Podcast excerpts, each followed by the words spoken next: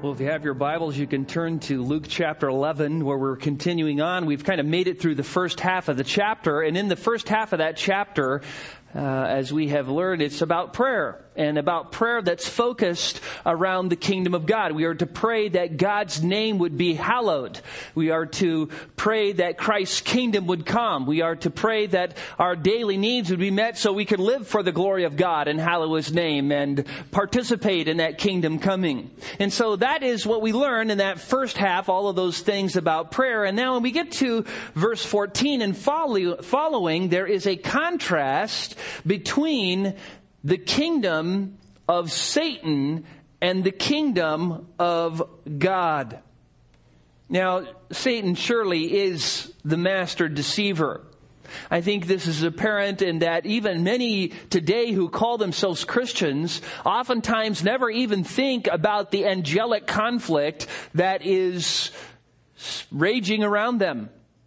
I mean, if you were to come up to the average Christian and say, you know, are there demons? Or is Satan real? Are there holy angels? They would say yes, but they're kind of, oh, almost mythical, kind of a biblical fiction that uh, we read about in the pages of Scripture. Are pretty curious, but a lot of people in their day to day lives never even think about them.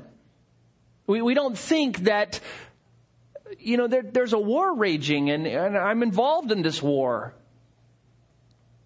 One of the great blessings of the Gospels is that they describe for us in certain portions in great detail what is happening in the spiritual realm. And the reason that they do is God wants us to know what's true, what's real. Satan's lies and deceptions are exposed in the gospel so that we can see what's happening in this parallel universe, this spiritual realm that kind of runs simultaneously with our physical realm. I think we probably all know about the two-way mirrors. Uh, you know, the, there's certain kind of glass that you can put a coating on that glass, and when you stand on one side, it, it looks like a mirror. And yet, it's a two-way mirror because if you go on the other side, you can see through it to what's happening on the other side where the reflective side is. And they use these for like in security purposes. Uh, if you go to a store and um, you know you'll see these big uh, windows, these big mirrors up on the ceilings, you're thinking, well, that's so I can look and see how this is. No, there's people up there looking at you.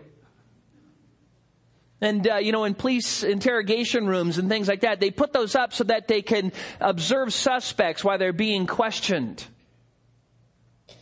And you know, that's kind of how it is. We live on the mirror side of the spiritual realm. When we, when we uh, look around, we see other people, other things, the things of this world, the things that are physical. But demons and holy angels live on the other side of the mirror. They can not only see everything on their side, they can see everything on our side.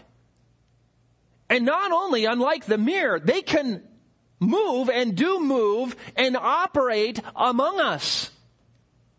And yet we can't see them because they're in the spiritual realm and we are in the physical realm.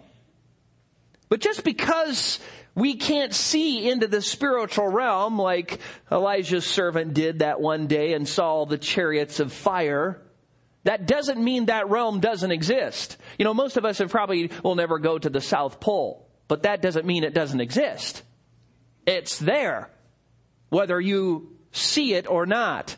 And God reveals these things in His Word so that we, in understanding that there is this huge spiritual conflict going on, so that it will change our lives and cause us to live more determined to see Him glorified so that we don't waste our lives being sidetracked and deceived into believing lies about why we are here and what is really going on. By faith, by looking into the pages of God's Word, we can see that every day we have holy angels ministering to us, and every day demons opposing us. Now let's just say, just for one day, I mean, we probably couldn't handle this. It would probably scare us, you know, into unconsciousness. But let's just say that for one day, God said, now, tomorrow morning when you wake up, there's going to be some changes. I am going to allow you to see all the holy angels and demons operating all day long for one day until you go to bed.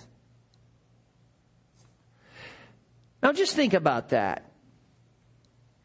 And, and what happens is you wake up in the morning and when you wake up, there's this guy, this, what appears to be a man.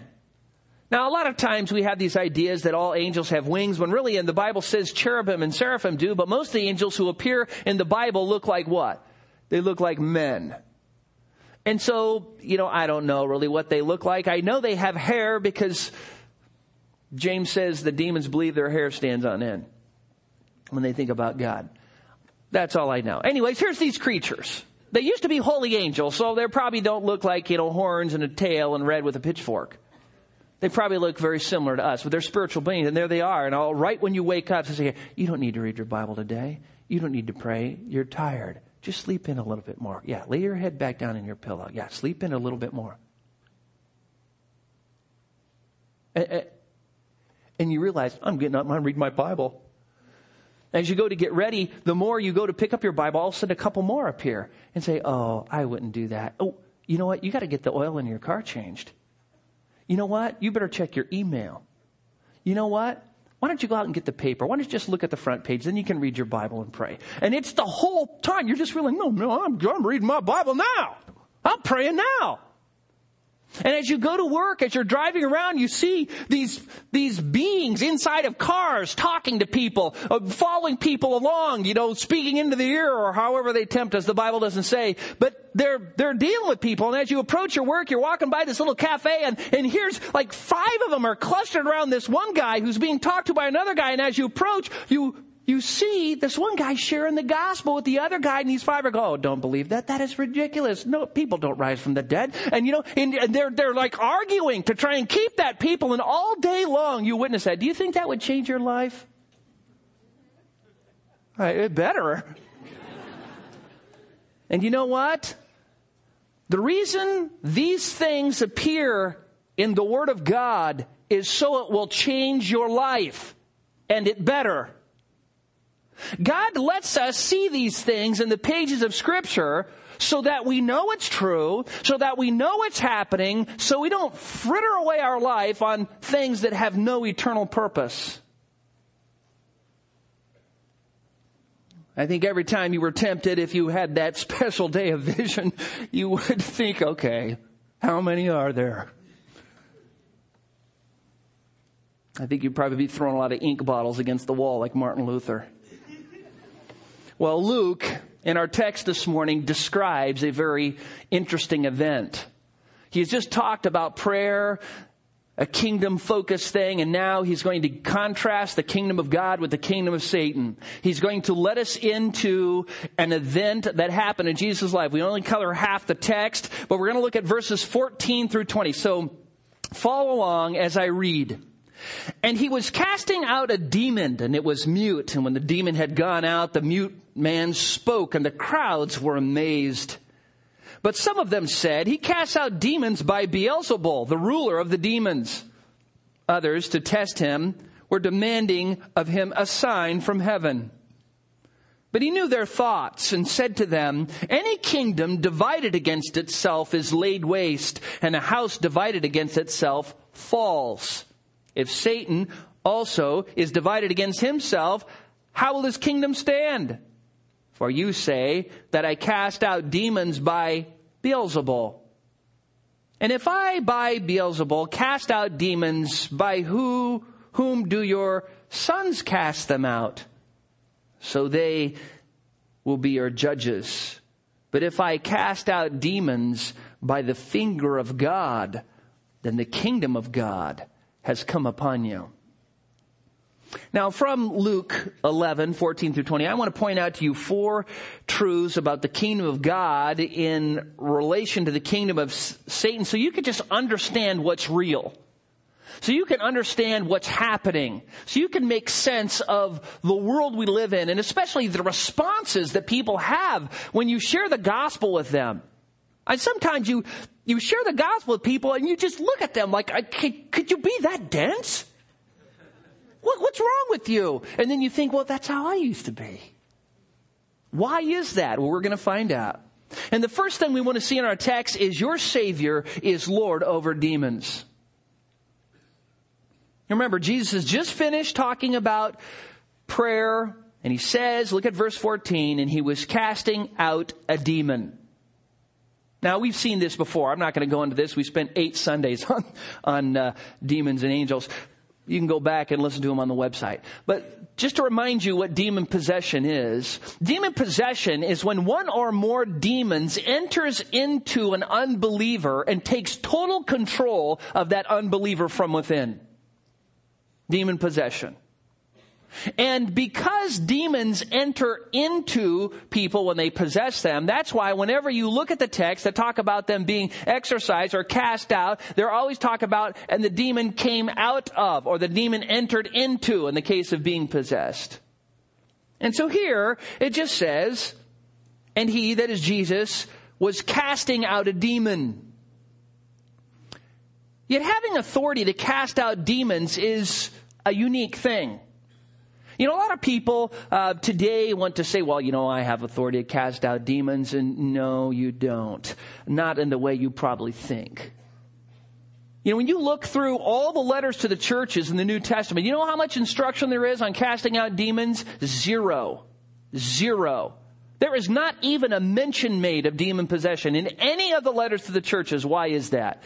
We talked about this before in great detail, but the, this is the basic reason. Because when someone is an unbeliever, when someone is held captive by Satan to do his will, God has given the church something which is the power of God.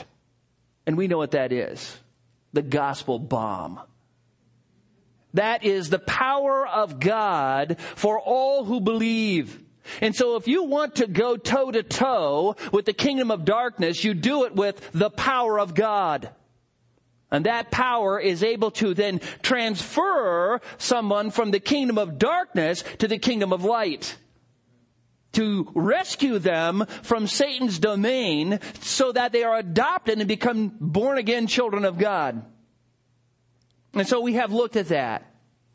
Now, so Jesus in his ministry gave authority to his apostles and to the 70 for a period of time for a specific purpose, and we've, we've talked about this when we talked about sign gifts, that the reason sign gifts are sign gifts is because they're signs. They point to something. And in this case, Jesus is doing miracle as he's going around. Jesus is doing these miracles so that these miracles will point to him as the Messiah, as the King, as the long awaited Son of David. That's the purpose of the sign. Look at the middle of verse 14. And it was mute. Um, the demon was mute, or literally, the demon caused the man who was possessed to be mute. And look at the end, the middle of verse 14 again. And when the demon had gone out, the mute man spoke. And we, we've seen this before. A lot of times when demons entered into somebody, they caused physical, what appeared to be medical issues. You know, somebody had seizures or destructive behavior, or in this case, the man was unable to speak. And those were not really medical issues. They were actually demonic issues caused by the demon. So once the demon is cast out, the person's healed. And notice that he had gone out, which means he was within. And just imagine you're there at this time. You know, let's say you grew, grew up in, you know, I don't know, Sunnyvale, Israel, or whatever. You know, some little podunk uh, town in Israel that's just nothing more than kind of a wide spot in the road. The few little village houses on either side and a little farmland, and a blacksmith, and just your basic little stuff. And in your city is your little town, your village is, is kind of the, the town mute man. I mean, everybody knows the guy. He, the only thing he does is say, no. He's, he's mute. He can't speak. He's never been able to speak. He's kind of scary too. Everybody knows him. He kind of, he's kind of hunched and dirty and matted hair maybe and tagged clothes and and he's kind of scary. You just kind of you know you kind of avoid him because you don't want to he gets into a rage and he's almost animal like and everybody knows him. Everybody has learned to kind of navigate around to him and people leave him things to eat and he lives in bushes and who knows where.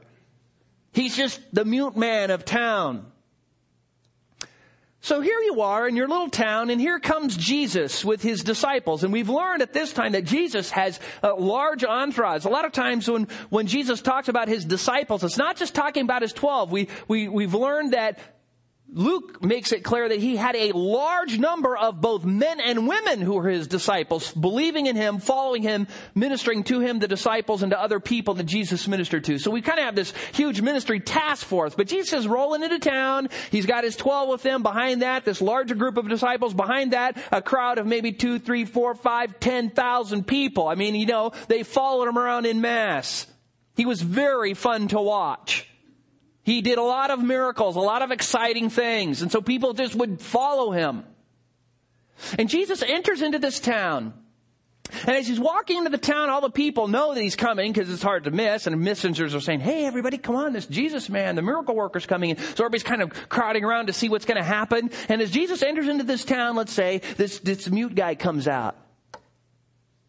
And Jesus fixes his gaze upon the guy, and the guy looks at Jesus in the face, and all of a sudden their eyes meet, and there's a look of terror on the mute man, and Jesus says, Come out of him. And the guy, you know, falls on his knees and just starts praising God. And oh, what would you do if you were there? I mean, well, that would be a wow. Well, look at the, look at the end of verse 14 and the crowds were amazed. That's what you do too. Wow. It was incredible. I mean, there was no ritual, there was no holy water, there was no huge long prayers. Jesus doesn't call upon you, oh, Father in heaven, Lord of creator of heaven and earth. He says, come out of him, healed. And the people were amazed. And what is interesting is this sign then in huge bold letters said, This is the Messiah.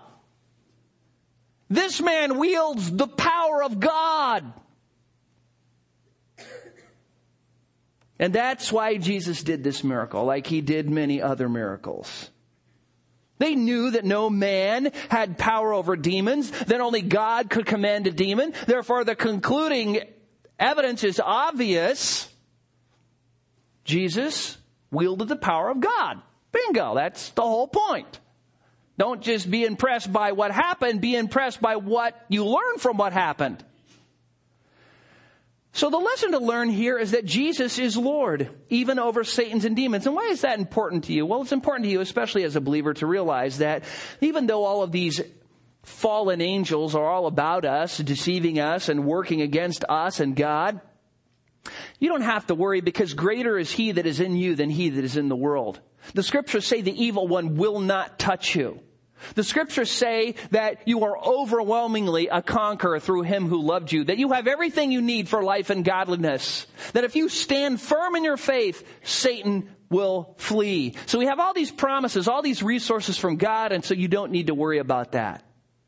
So it's good to know that Jesus is Lord, even over demons. Secondly, we learn from the text that sin loving hearts refuse to acknowledge the king. Look at verse 15. But some of them said, He casts out demons by Beelzebul, the ruler of the demons. Now, what, what is all of this, this about? Well, by this time in Jesus' ministry, if we've already learned, Jesus has gotten a lot of enemies, especially among the religious leaders.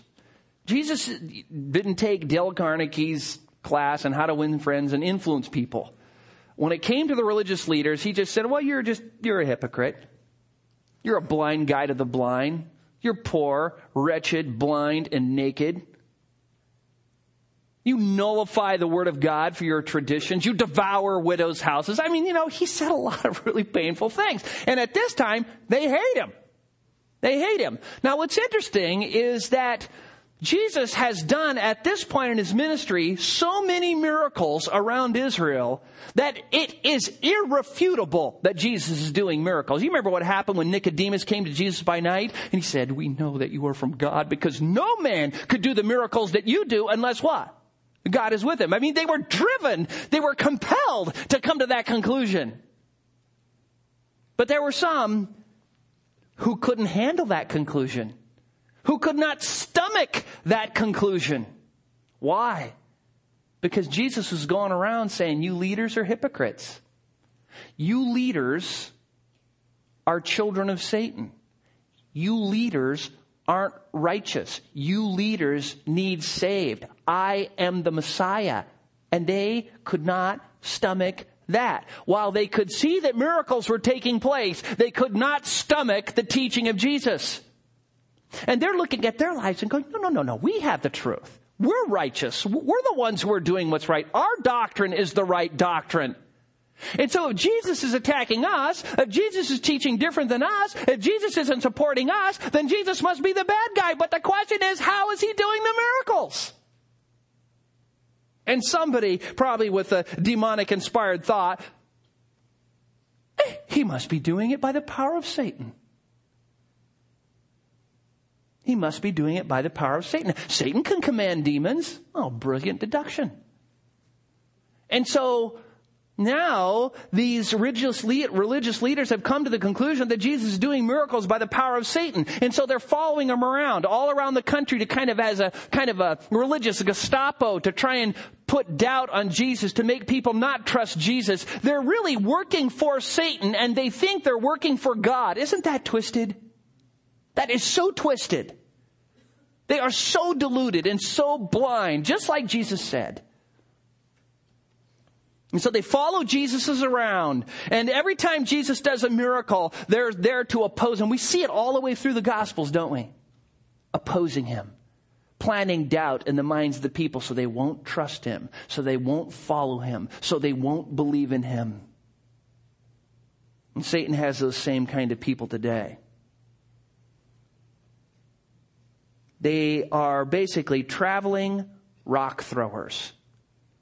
And when Jesus goes to a town, they're there, and here the man steps forward out of the crowd and says, with kind of scoffing disdain, He, he casts out demons by Beelzebul, the leader of the demons. Now, Beelzebul is interesting. Baal is the Canaanite Hebrew deity. Beelzebul is, seems to have a suffix added onto it, which is either flies or dung heap. So they're really saying Jesus does this by the Lord of the dung heap. I mean, it's a, a serious accusation. It is what is called the unpardonable sin.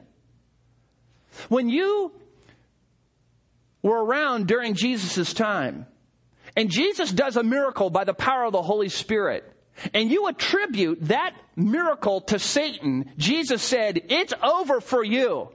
You can sin against me, but blasphemy against the Holy Spirit will not be forgiven. Your eternal damnation is settled by that belief. I mean, it's a major, major thing. They don't want to acknowledge Jesus because in doing so, they would have to condemn themselves.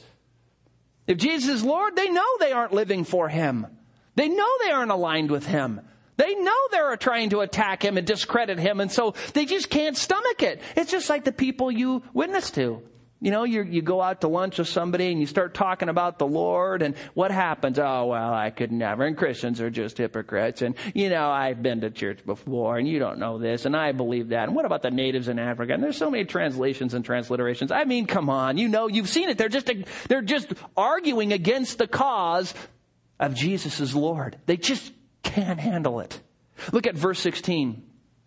Not only were they accusing him of doing things by the power of Satan, there was another group there. Others to test him were demanding of him a sign from heaven. The word test here could be translated tempt. It actually kind of works both ways. They're either testing him saying, give us something bigger and better, some other sign from heaven as if that one wasn't good enough. Or they were tempting him in that they were trying to get Jesus to do miracles for the wrong reason. To entertain people, to amuse people, to kind of just be a show for them. And the whole purpose of the miracles is so they, they would look at him and say, well, who is this guy? And instead, they're just looking for more miracles. This is just nothing more than changing the subject. Don't bother me with the implications of the miracle about what it tells us about Jesus and who he is and what he's doing. Give us something bigger and better. Have you ever had that happen when you're sharing the gospel with somebody? You're sharing the gospel with them. You're starting to tell them about Jesus and all of a sudden they're talking about their car. They're talking about some project at work. It's, it's like they don't even hear you. They, uh, you know, they run away. They want to change the subject. Well, yeah, mm-hmm, that's fine. Um, they want to talk about something else. They want to change. That's what they're doing here. They're just playing mental dodgeball. Jesus has just done this incredible miracle. He has displayed the power of God in front of them. And now somebody has stood up and said he's doing it by saying, these other ones stood up and say, oh, let's see something bigger and better. What about the sign? What is it pointing to? What does it tell us? They don't want to talk about that. So they pretend that really they don't hear Jesus. They don't really care about the implications of what he's doing. They just want something bigger and better. This is to fall in love with the sign rather than what the sign points to. You know, I could just see you going down to Disneyland. Everybody's camping by the Disneyland sign. Oh, it's great here by the sign.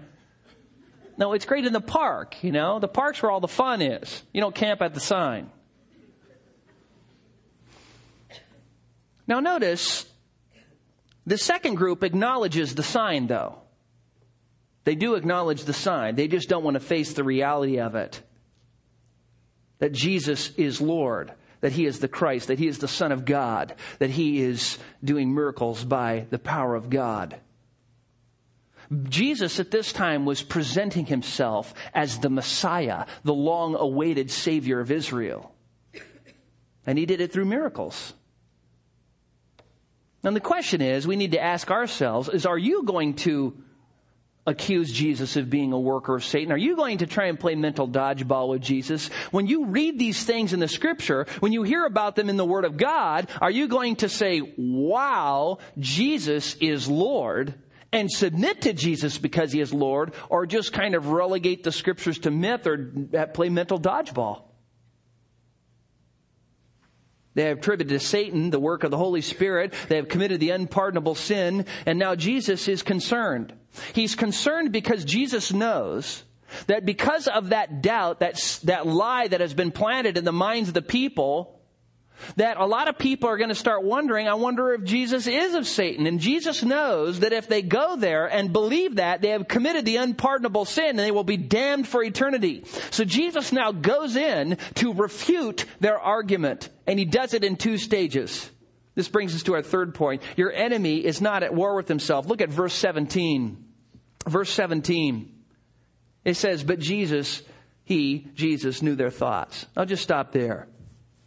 You know, if you're married and you've been married for a long time, you get to know your spouse pretty well.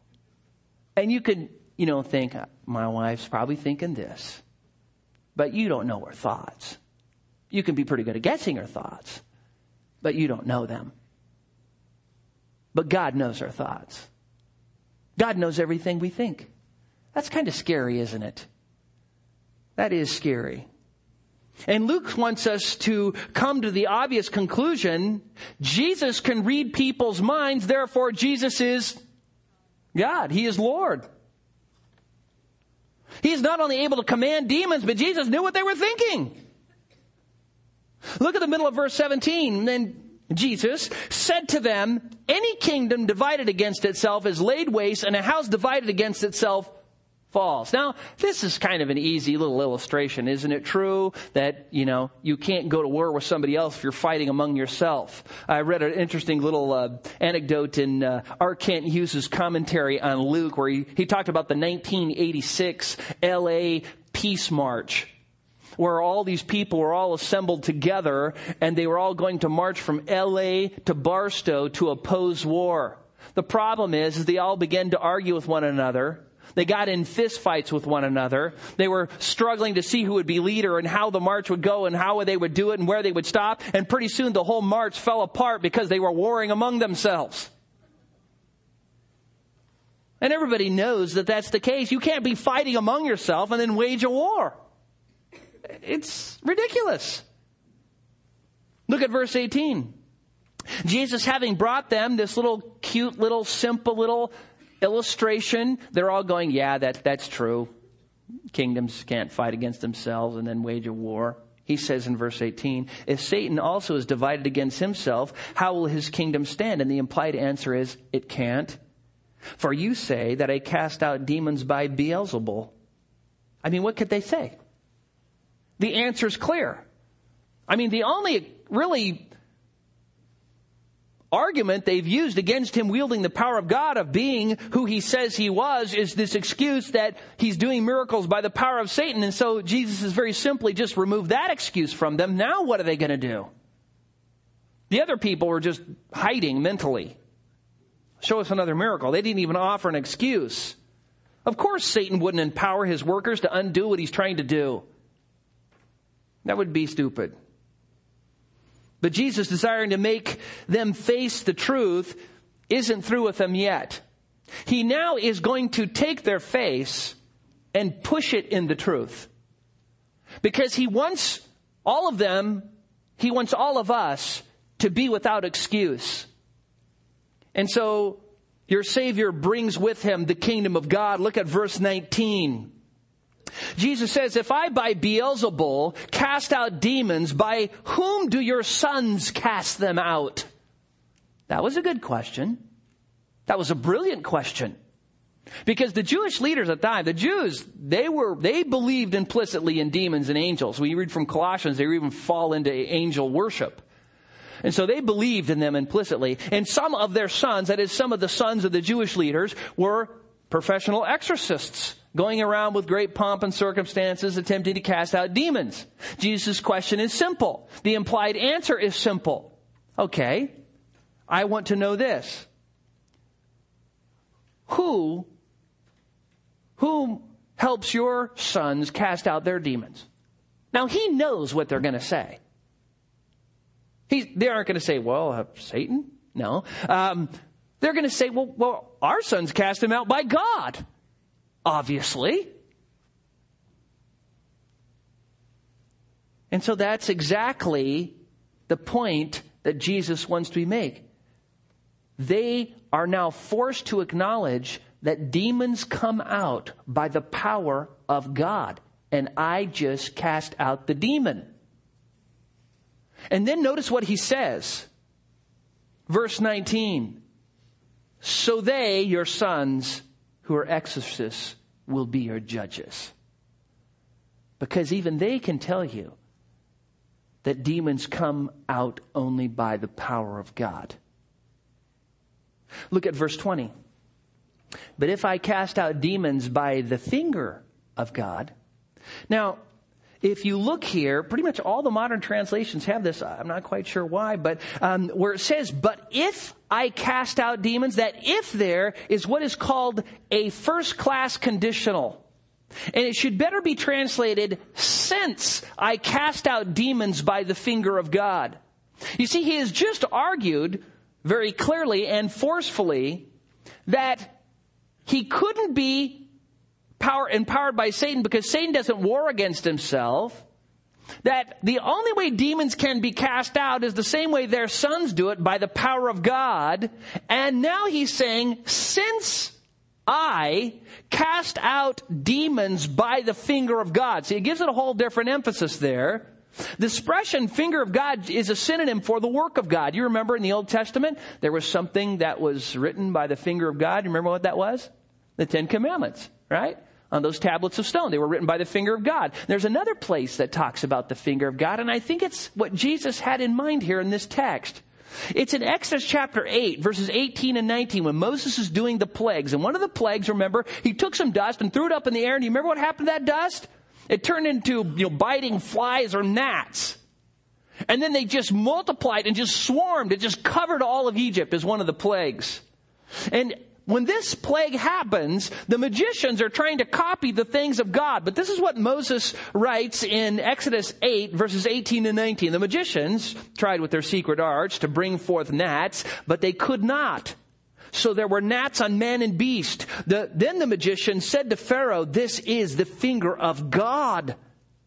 But Pharaoh hardened his heart and did not listen to them as the Lord had said. Now, think about that. Moses performed miracles by the power of God. Jesus performed miracles by the power of God. Moses was a messenger of God, and so was Jesus. Moses spoke the word of God, and so did Jesus.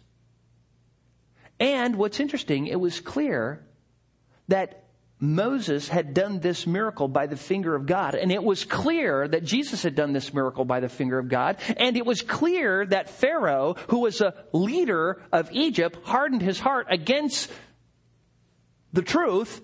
And it was clear that they were doing the same. I mean, the parallels are like, you know, pretty striking. And so Jesus is just pressing their face into this correct conclusion uh, to his miracle. Look at the end of verse 20. Then the kingdom of God has come upon you. Bingo! That is what's happening right now in your face.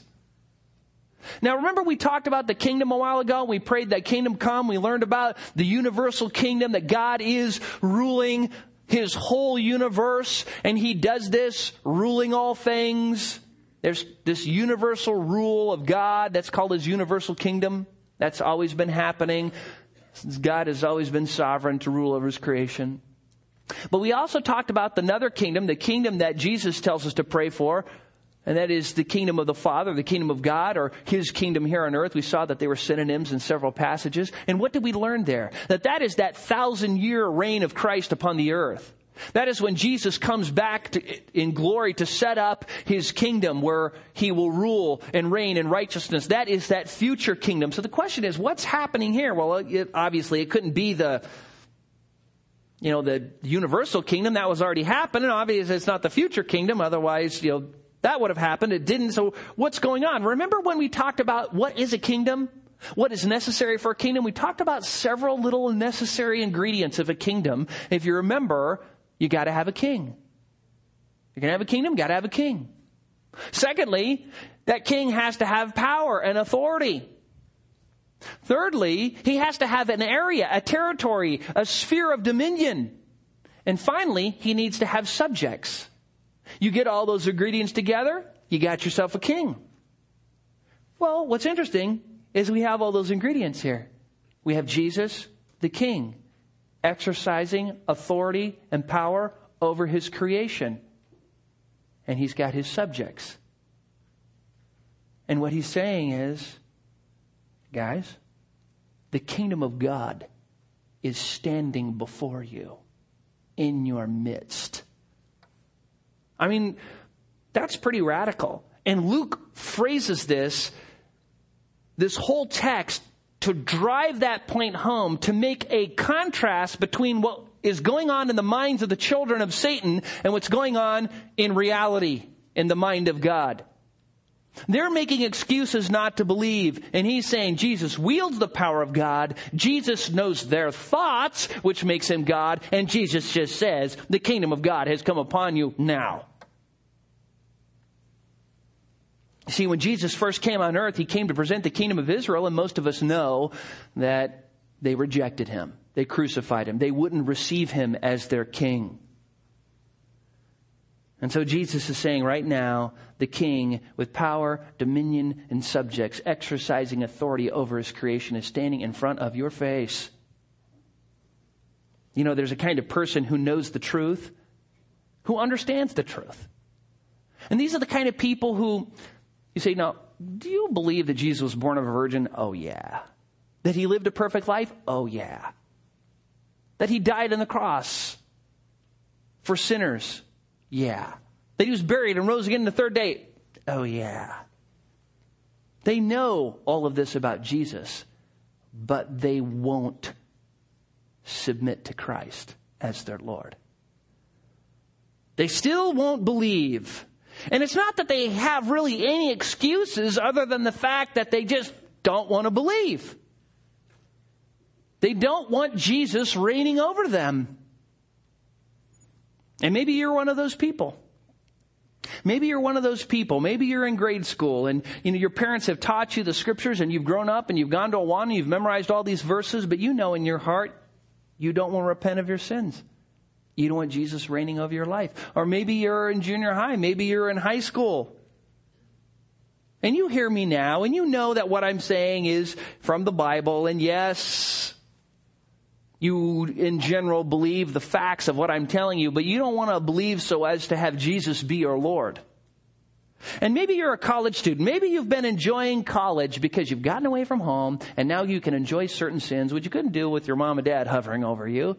And you can enjoy them as much as you want and whenever you want, and you kind of like that. And if you really were to repent and give your life to Jesus Christ, He would then ruin your life and require you to abandon all of those sins. Or maybe you're married. Maybe you're a husband and you're not loving your wife, and you know you're not loving your wife. Maybe you're committing adultery. Maybe you're looking at pornography. Maybe you're engaged in some other wicked activity that you're keeping from her and you're kind of living this duplicitous lifestyle and you know you are and yet you won't submit to Christ. You won't repent of your sins. You won't have Jesus reigning over you. Or maybe you're a wife and you just love the things of the world. You just love fashion. You love you. Your looks is what consumes you. How you appear to other people is what consumes you. You like things. You like romance novels. You like the world. That's what you like. Satan is your Lord, not Jesus. You love the world and the things of the world. Though you walk around on Sundays, though you be, you know, the student or the husband or the wife or the grandparent, though you walk around, you've got your Bible under your arm, the world is in your heart. And that's what you're passionate about. That's what you live for. And you know what? You've got us fooled. You have us fooled. But you don't have God fooled. Because He knows your thoughts. He knows your thoughts. Who is able to fool God? And you know that God has power not only to kill the body, but to cast into hell. And you know you aren't going to be able to get to heaven and say, you know, on Judgment Day, oh, listen, I pretended to be a Christian for my whole life. And you can't cast me into hell. I pretended. You think that's going to, oh, well, then come on in. I know you rejected my son. I know you lived for my enemy all your life, but come on in because you were good at faking it.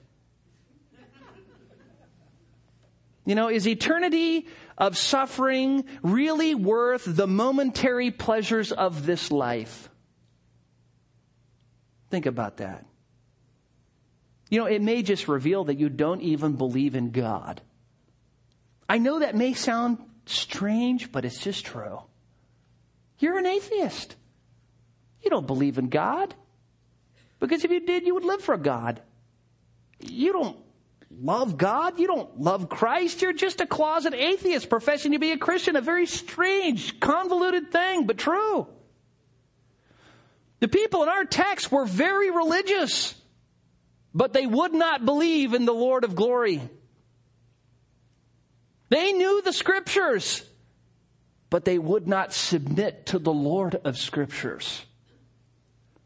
They were convinced they were going to heaven, but they were going to hell. My question to you is there something keeping you back from repenting of your sins and believing in the gospel to save you? What's holding you back? I mean, there's no use lying to yourself. God knows your thoughts. I mean, you just not play games anymore. I mean, right now, Jesus is listening in. So even though you may be able to fool other people, you're not fooling Jesus. And you just need to tell Jesus right now in your heart, Jesus, listen, I don't want to repent of my sins. I don't want to become a Christian. I don't want to serve you. I don't want to love you because, and just fill in the blank right now. Just fill in the blank in your mind. Just state it. Because he is listening. He knows your thoughts. Tell him, Lord, listen, I don't appreciate your death on the cross for me. I don't appreciate the mercy and grace you've extended to me. I want to live for myself. I want to live for my sins. I want to side with your enemy. I'm willing to call myself a Christian, but I'm not willing to live for you. Just tell him you don't mind if he would save you from hell. You'd actually prefer it, but not if it means giving up your sins in this life. You think, well, I would never do that. Well, that's what you're doing if you won't repent and believe in the Lord Jesus Christ. Just tell Jesus, listen, I want you to judge me. I want you to cast me in the hell because I love my sins more than you. Because that's what everybody does when they won't repent. That's what they're saying. And you may fool us, and you know what? You have fooled us. But Jesus knows your thoughts. That's what we learn in this text. You know, there was a time in Israel where Elijah the prophet stood before Israel. And you know, all Israel, you know what they said? We worship the Lord God of Israel. But you know what the truth was? They were worshiping Baal. And so Elijah gathers them all together. Now they're all very religious. They're all claiming the right God, but they're all worshiping the false God. And Elijah says this in 1 Kings 18:21. How long will you hesitate between two opinions? If the Lord is God, follow him. But if Baal, follow him. But the people did not answer a word like some of you aren't answering a word. What do you say to that? I mean, who wants to think of their mind, I follow Beelzebub? Nobody wants that. But that's the truth. If you won't have Jesus, you will have Satan. And don't think you can get to heaven by sitting on the fence, by living your life in the world, sucking up the pleasures of the world, living for the flesh, and then to think you're going to get into heaven because you've named the name of Jesus with your lips. And so I say to you, as Elijah said to them, if Jesus is Lord, follow him. If Satan is Lord, then follow him. Make up your mind this morning. And don't leave here until you've told God in your mind, Lord, I will not have you reigning over me. Or Lord, I repent of my sins. I believe in the Lord Jesus Christ. I receive him as my Savior. I trust him to save me, change me, and make me into a new creature. As Joshua said, I place before you life and death. Choose life that you will live. And for the rest of us, we need to look at our lives. Even if you are a Christian, we can be deluded, we can be deceived, we can be sidetracked, and pretty soon we're wasting our life on nothing on nothing for eternity, the bulk of our effort, the bulk of our money, the bulk of our thoughts, the bulk of our existence is to ignore the spiritual realm, to ignore eternity that's coming, to ignore what really matters, and to just focus and just be absorbed in what's passing away. Oh, Satan is so good at it. And so we need to redeem the time, for the days are evil. Don't accuse Jesus of being of Satan, and don't change subjects. Your soul is at stake. Jesus knows your thoughts. And so let's all leave here acknowledging that Jesus is Lord, that Jesus has power over demons, that Jesus isn't lining himself with the forces of evil, that Jesus knows our thoughts, and Jesus will save you, He will change you, He will transform you, He will make you into a new creature. But you must turn your back on your sins and believe in the Lord Jesus Christ and be saved. Do it. And God will save you and He will change you. Let's pray. Father, we are so grateful for this text. What a strong and forceful text it is to realize that so often people, we ourselves included, get sidetracked from what's true, from what's eternal. Father, help us to live every day realizing there is an angelic war waging just beyond the thin film of this reality. That all around us there are demons trying to keep unbelievers from being saved and trying to cause believers to be ineffective, distracted, wasting their life when they could be glorifying their Creator, instead, indulging in the flesh. Oh, Father, help us not to be that way. And Father, if there's anybody here who realizes that they don't love you, they don't know you, that they are really rejecting the Lord and asking to be judged because they will not turn from their sins. I pray that you would grant them grace, grant them repentance, leading to the knowledge of the truth, that they would come to salvation, that they would be born again, that you would turn them into new creatures. And Father, they would begin to live a life of devotion to the Lord Jesus Christ. Father, help us all to be this way and to help us be that way more for your glory, for your honor, for your future kingdom. We pray in Jesus' name. Amen.